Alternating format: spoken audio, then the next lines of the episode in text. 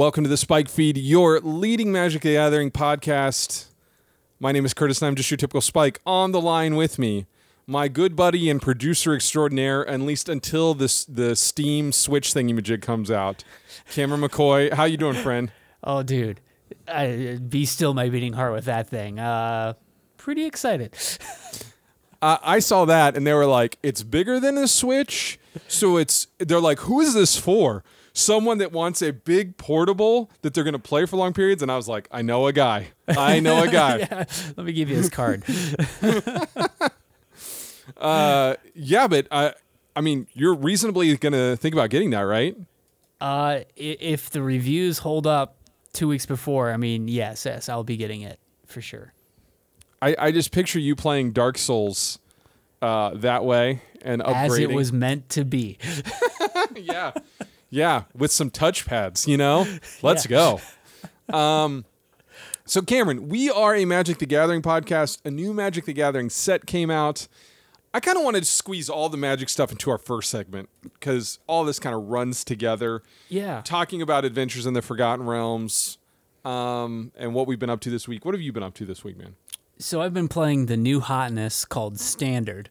Um, and Interesting, checking interesting. out this uh, blue red mid range deck that's running um, Goldspan direct, uh, Dragon, the Galazeth Prismari Dragon, and then just a whole bunch of good blue red spells from, uh, you know, uh, standard. So like it's uh, expressive iteration, frostbite, magma opus, Alrund's epiphany. Um, I can tell you right now that Alrund's epiphany is going to be the card that I'm going to hate the most uh, in about six months, if not three months. Um, that card, while incredibly powerful, and I have casted I don't know how many Alrund's epiphanies right now that's one card I hate. Like I just I genuinely like I'm playing it as a necessary component of the deck, but um it's going to wear out its welcome. Any of the take an additional turn cards, I would say wear out their welcome very very quickly. Agreed. Um, on top of that, the Snowlands does this is running Frostbite and um, you know Faceless Haven.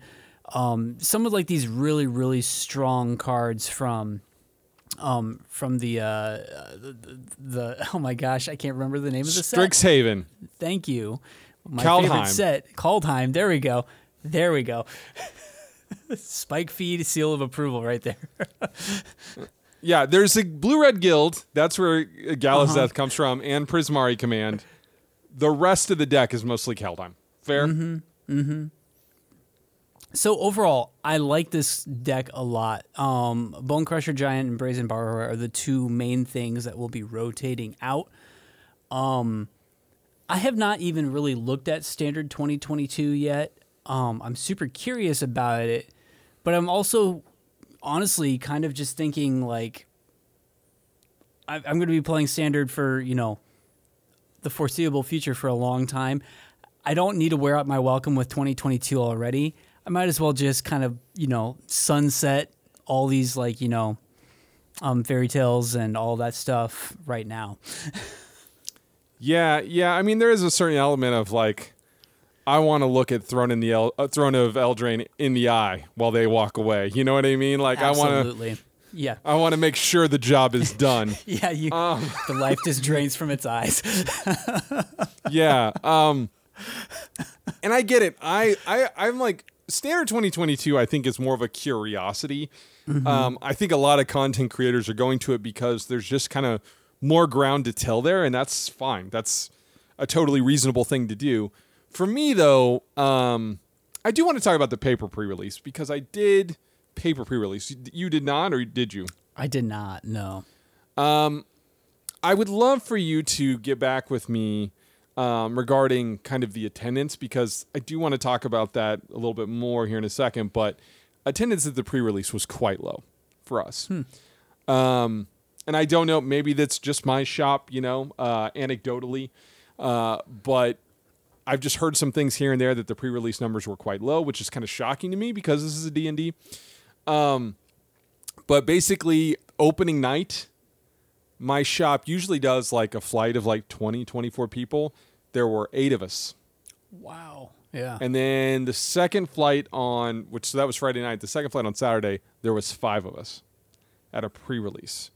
So pretty uh, heartbreaking numbers. Um, modern, just in context, at this shop is usually 12 to 16 people.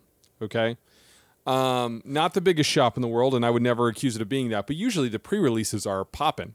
And the Modern Horizons pre release that I went to, or what I guess Modern Horizons 2, was popping. Right. And so that just kind of, uh, yeah, bummed me out a little bit. yeah. Um, but I do think we're kind of staring down the barrel of some things. Now, first, just few things about the pre-release. I think that they should do the digital pre-release two days before the paper pre-release. This whole week and a half time or whatever. Like I'm telling you, dude, I knew the set inside and out, and I felt like uh, because I had the luxury of having some time off and really drafting this set to death, which I have done, right? I know the set, I know how to draft it. I had let a massive advantage in these things, right? Um, my first sealed pool was also probably the best sealed pool I've had in ages. I know I said that about my first one that I did digitally. This was even better. Um, and I just cruised. But then the second day I went three and one. Uh, we kind of had to do round robin style or whatever. Um, and here's what I would say about the paper pre-release. I think it is a good product. I think it's too far away from the digital release, so maybe people feel like they know the set, so the mystery is kind of gone, right? Um, a couple days, like if you act, make it act like it's an amuse bouche, if you will, like a oh, okay, this is my appetizer on Arena for the real thing. That's fine, but when it's a week and a half, it's just too far. Or you just say release day. Stores can draft, or you can play new stand like this standard the night that it releases. Shops can start selling that Friday morning. I, I just feel like there might need to be something that changes there uh, for it to be to feel fresh. Um, that being said, the people that played the set really liked the set. Um, the dungeon mechanic, which I think was widely poo pooed on the internet, it's not just you and me that really like that in limited. I think everyone I've talked to loves it, and it plays really well in paper too, which was a concern for me. Yeah. Um, you you always need some kind of like thingy-majigger, right, to put on it. Um, but uh, dude, it's great. Um, here's the other thing I would say: this set, these sets, please stop with the variants. You have not opened one of these packs yet, Cameron, but there are these like sketch versions. There's these versions that look like the cover of old D and D books. You know, they're full art. Yeah. There's foil. There's foil of all these. And I was telling somebody like, so I opened an Evolving Wilds. I should probably try and find it for you, but it's like the cover of one of the old D and D books. And if you have not been to a pre-release for a while and you open that, it looks like a tips card. Like it does not even yeah. look like a real Magic the Gathering card at all. So I know I'm going full MTG boomer here and asking people to get off my lawn. I actually kind of like the black and white sketch ones, but Those are cool looking. Yeah. but if you have like multiple variants in the same set, it makes none of them feel special. Mm-hmm. So just one variant is fine. I know maybe you know with D and D there's so many options you felt like you were leaving something on the table, but let's be real, we're going back. We're going back to the Yeah, Forgotten yeah. Realms. This is just kind of like um, in keeping with like I think some of the conversations we've had over the last month, just about like the amount of reprints and variants of the reprints, and not just this D and D set, but across it seems like all of Magic. And at some point, I think it's going to get exhausting because you're right. There's nothing about that feels, I would say, special. And the way that I thought that they did with like the masterpieces um, during like Amonkhet, like I thought like that was really special. They were super rare, and you felt like you're getting something out of it. Now, mm, not so much. Yeah, and I mean, still while I was in the shop, there were people that would come in, they would buy their booster box, and they would skedaddle. That was a really common thing while I was there. So I think people are interested in the set, um, but these are just some things that I think could be fine tuned uh, to to make it a better experience. I do want to mention new standard because I have been messing around with some things. Uh, I did play the mono green deck. And I think that that deck was a moment in time kind of good. Like I know a lot of people had some pretty good results for like a week and a half. Uh, so I played it, and where I'm at in the ladder, I don't know. Obviously, you know, variance, whatever. But it felt like the bug ultimatum players had made concessions, had upped their wrath count, had upped whatever they needed to do to deal with it. Uh, and then I played against Winota decks a lot, which is a horrible matchup for mono green, like horrible. And so, because they just kind of make dudes, make dudes, make dudes, and then they create one attack with the turn that they play Winota, and you have zero interaction unless you like happen to have a fight card kind of thing. Yeah. You know, it, it's real rough. Can we just say, like, why is Winota still around? Like that card. I mean, I, I for some reason I thought it was banned, and like I, I thought there was a mistake with the standard when I was played against it. It's like, oh, that's right, it was just an historic, but the card is just stupid. It was such a poorly designed card. Which which makes me helpful hopeful for a new standard because if you look outs Omnath is the outlier. I just want to say that out of the, mm-hmm. out of the gate. Omnath to me is the outlier. But if you look at Zendikar, Strixhaven, Kaldheim, and now Adventures in the Forgotten Realms, those like easy win button cards are just not there, right? Mm-hmm. You have to play and make decisions. and I think that's what's happening with Standard 2022 is people are like, "Oh yeah, mid-range creatures that two for one." Like I, I was listening to Constructed Resources, and they were talking about how fresh Standard 2022 feels because the color combos do what the, those color combinations have done classically in Magic. Blue white is a control deck. Black white is a control deck. Green red is an aggro deck. There's mono green. There's mono white. There's mono red. On and on. Right? It is those decks, right? And that we played, and it's like it's amazing to think, but you haven't gotten those decks in a, long, long time, like two years. I mean, okay, maybe mono red is the uh, ex- exception, right? But Always is. yeah, always is, and I would argue that for a long period of time it has not been good, right? But it's there. Sure. Yeah. Uh, but even like the white weenie deck is kind of an engine deck right now, uh, and maybe it will be in next standard. I don't know, but like the the ultimatum, the rogues deck, those don't act like regular Magic decks. Um. So I do want to just talk about this, and again, this is all anecdotal. Me talking to two separate shop owners. One one shop was mine. One is another very successful shop in the Kansas City area that has, you know, 40 people at a modern tournament uh, on on their weekly modern, okay? Cannot get standard to fire. Okay?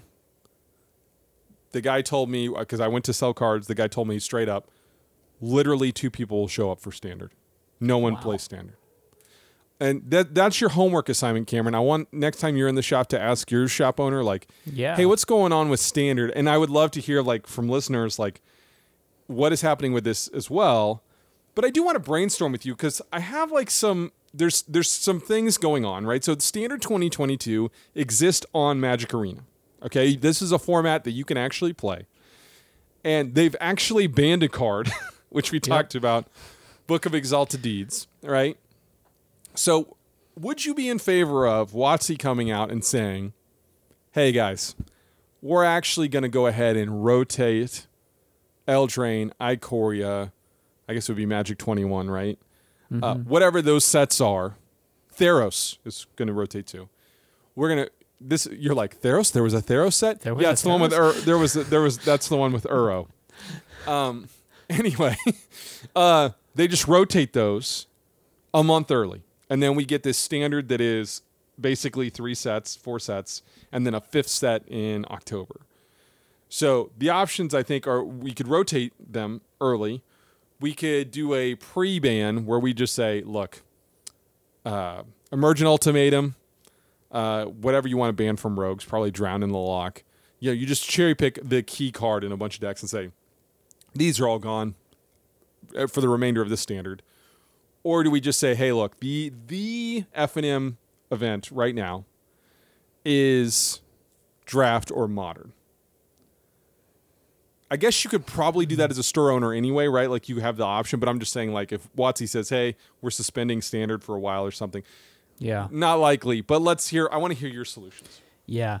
I mean, I like the idea of modern, but I also think, like, from a store owner's perspective and from like WotC in general, making modern a premier event, making modern something that's just like the new F&M standard, um, would cause a lot of problems for for I think Watsy as far as being like their funding stream coming in and this is something that they need. They need standard because that's the influx of new cards. That's how they can that's how people buy product and WotC stays in business. It might be great for the shop owners like to be able to sell nothing but modern stables, but I think I I think you need the new products. On top of that, I, this is tough. I, I think people, I think there's always going to be a, a sect of people. I'm in that sometimes as being like standard is just not going to be good, and it's just how it works because of the variance of having new sets come out the way they come mm. out. You know, so there is going to be variance with the quality of standard, and I totally get that. I think there needs to be some more faith put into standard, as we've seen over the last year and a half. Things like Ikoria, things like Uro, things like uh, Oko. We can go on and on and on where it's like these certain things. I think when they're put into standard and quote break standard, um, doesn't bode well for like bringing new players in who want to invest in standard, who want to invest in magic. Um, it could cause, I think, just some distrust as far as like, why would I invest in this product? I'm just going to jump to modern. So I think we just have to have more faith in modern, which means I, I'm sorry, in standard, and probably just like a better quality standard. And I think a underpowered standard, honestly, is probably the way to go. Yeah, and to back up what you're saying, we need to have real competitive events that pay out real money in paper standard. Mm-hmm. Because, like it or not, I think that's what drives people to play. And I, I just think that the biggest oopsie of this whole situation, like in terms of competitive play, maybe not the biggest, but maybe an obvious oversight was them saying, okay, no one was able to buy really um, Ikoria, right? Or whatever core set, or um, I guess Zendikar came out during uh, for some people still in quarantine, and some people couldn't get their product. Yes, collectors bought this stuff in droves. I understand, but the average run of the mill player held on to modern staples and commander staples over the quarantine or legacy in the case of your guys probably. Mm-hmm. And they were like i am not going to buy standard stuff because i don't know when this is going to end.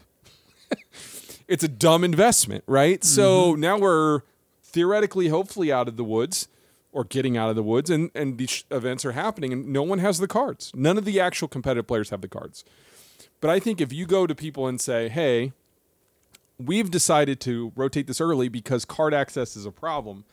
I think you're going to generate a lot of excitement. People are going to write articles about New Standard. People are going to play New Standard on Arena. And I just don't know that anyone is going to be like, you know what? I have the Ikoria cards. And I'm mm-hmm. really upset that I won't be able to play them for another month or Eldraine or what. You know what I mean? Like, mm-hmm, mm-hmm. if you haven't gotten your juice out of those at this point. Now, again, we're sitting here. This is the middle of July. WotC could put a limit. They could say, hey, we're actually moving this rotation up to August 6th or whatever, right? That gives those people time to play those decks for a few more weeks and then they can move on and everyone else can like build up decks. But I would love it if we wake up tomorrow morning, hey guys, standard is looking new. This is what we're going to do to try and like generate interest.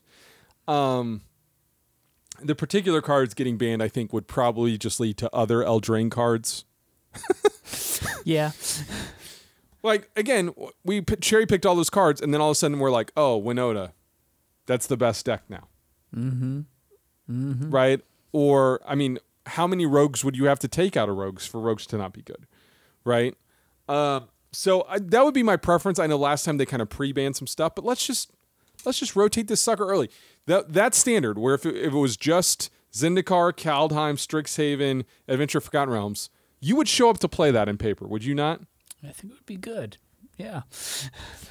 Yeah, you don't have anything bad to say about those sets. So anyway, I'm interested to hear what people have to say. I do think that you know, in terms of sealed product, Ikoria and all those and Eldraine, like they've probably lived their life, right? Like I don't know that anybody's mm-hmm. going into the store and going, I need packs of Eldraine. But maybe I'm way off the mark here. I would prefer not have to wait, not to have to wait another three months of this yeah, standard. I agree. I agree. Um, all right, Cameron, let's get out of this segment, come back, and talk about what else we've been up to.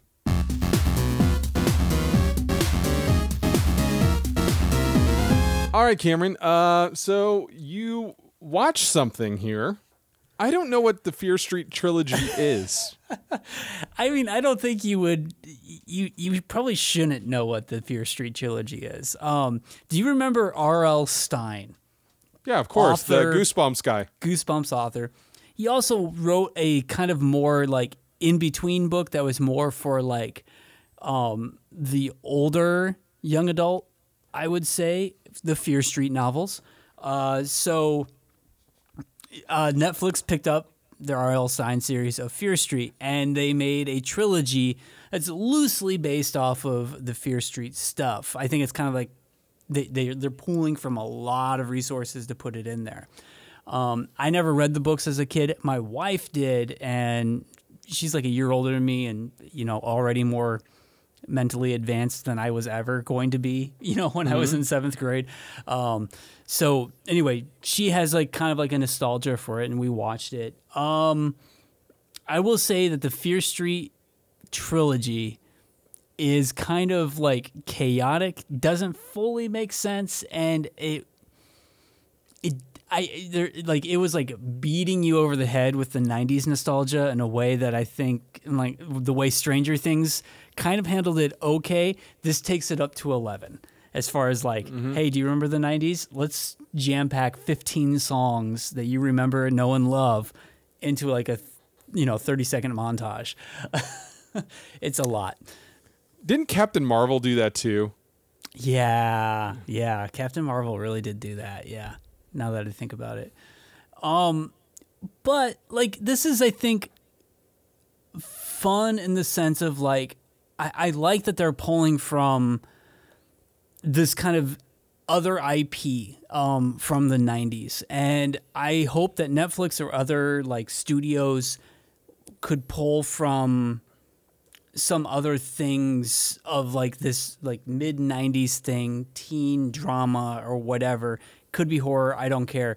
But there's a lot of like great IP that I think hasn't been sourced or mined yet um, from both the 80s and 90s that isn't Stephen King, isn't R.L. Stine that you could probably go after. And I would probably like stuff that I maybe read when I was a kid, don't remember anymore. And I would love to kind of just revisit that um, in today's media landscape that we have. And Netflix or Amazon or whatever are just like these perfect places for like being able to watch like essentially a movie trilogy within three weeks, which was kind of the cool thing about Fear Street that I did appreciate was like it was three movies uh, and they released one every single week.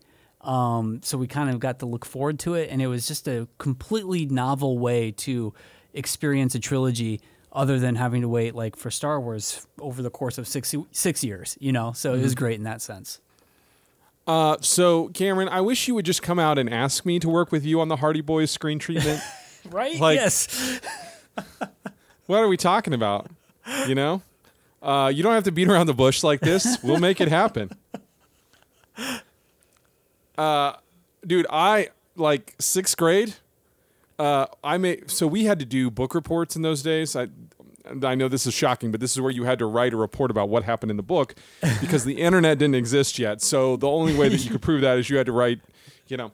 And I mean, my sixth grade teacher, Mrs. Ashley, she let me freaking do Hardy Boys books for book reports, and I would just crank those suckers out. Yeah, man. That, that was the late '80s, early '90s version of the Hardy Boys, not the, you know, '60s, whatever. But um, we can make it happen, dude.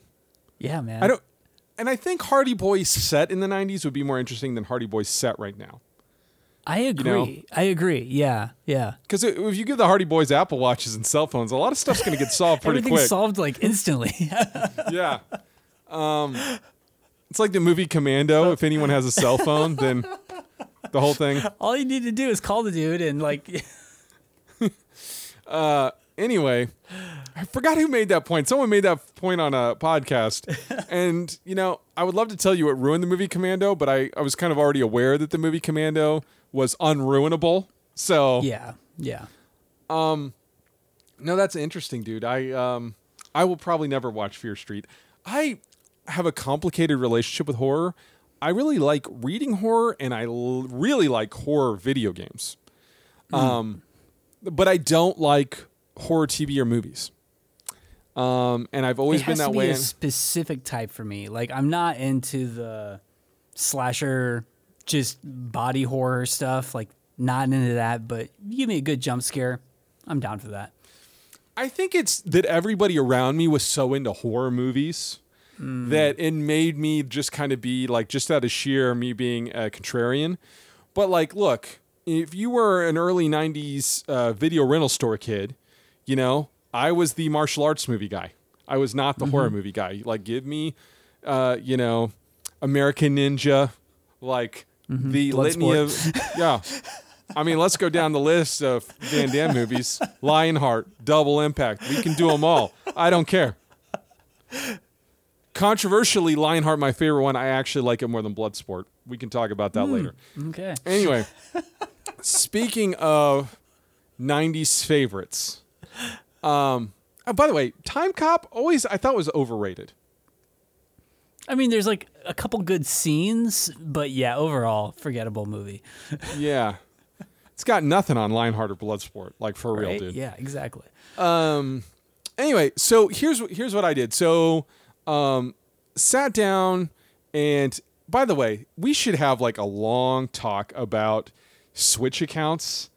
Uh, I had to pay. f- I ended up paying for the family Switch online thing, so I could just move saves between. I had to fully set up my son as he has a primary Switch account and I have a primary Switch account. And so I I have messed around with the classics thing on it. My son certainly played it more.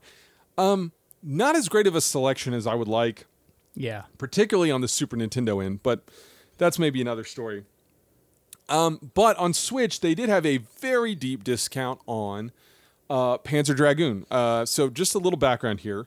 Panzer Dragoon was a game released in like I think 1995 or six, and it was a launch game in the U.S. for the Sega Saturn. And it is essentially you are a dra- uh, kid that rides a dragon, and it's a style of game that doesn't really get made anymore, where it's like a rail shooter, meaning the the game is moving in a direction, and you are simply moving the camera around and using your cursor to highlight targets, and then when you let go, you shoot kind of these heat-seeking like missiles, right? Um, also, that stick, the aim stick, is also used to move your dragon slightly to dodge. And that's where this kind of like aged 3D element of it, you know, where these things weren't figured out, where, you know, games in these days didn't have two sticks. So something that would very easily be solved by a second stick is just not a thing with this game. Um, however, um, the remake is really high quality, and I think you can finish the whole game in like an hour. So it is something that, like, at a five, six, seven, eight dollar price point, I think is totally fine. At a twenty-five dollar price point, the remake is a little excessive to ask for, and by my estimation, I think it's also on um, PS4 and Xbox One, but I just saw it on deep discount on Switch. And then I thought, well, I'll play this on whenever I'm on the go, and it's a terrible game to play on a small screen. so you you actually end up you know running into some of those really lovely Switch performance issues which pop up from time to time. They're totally gonna not address that with a new Switch, but that's another story. Um, but here's the thing: if you want an experience that is unlike anything else in terms of art direction and in terms of vibe, it's weird because it's a really busy shooter, but it's also very chill. Uh, it, exists in this weird place that I can only really compare it to something like Rez, I guess. Okay. Um, and they just don't make games like this anymore. And this this series has had such a weird history. Like the the so there's two that are really good rail shooters on the Saturn. Then the third one is a role playing game that's hyper rare and worth like many thousands of dollars if, to get a copy of it. It's like hyper hyper rare. And then they released one on Xbox, the original Xbox, which is also really good, but also quite a bit more common. So um, it's a, it's just a really cool, interesting game. I would just suggest people watch a video of it and just say, "Hey, man, is this something you want to do?" Uh, but to me, as a, I, I get transported back in the '90s. This is one of the first three-dimensional games I ever fully saw, like fully polygonal, not like a 3DO, like, "Hey, this is the Batmobile," and it's an actual video clip of a Batmobile driving through. You know, it was actually for real, and I was just jaw dropped. You know, um, and I thought, "There's no way games could be better looking than this." And uh, Probably not. Hasn't has not happened. has not happened. they just upped the pixel count.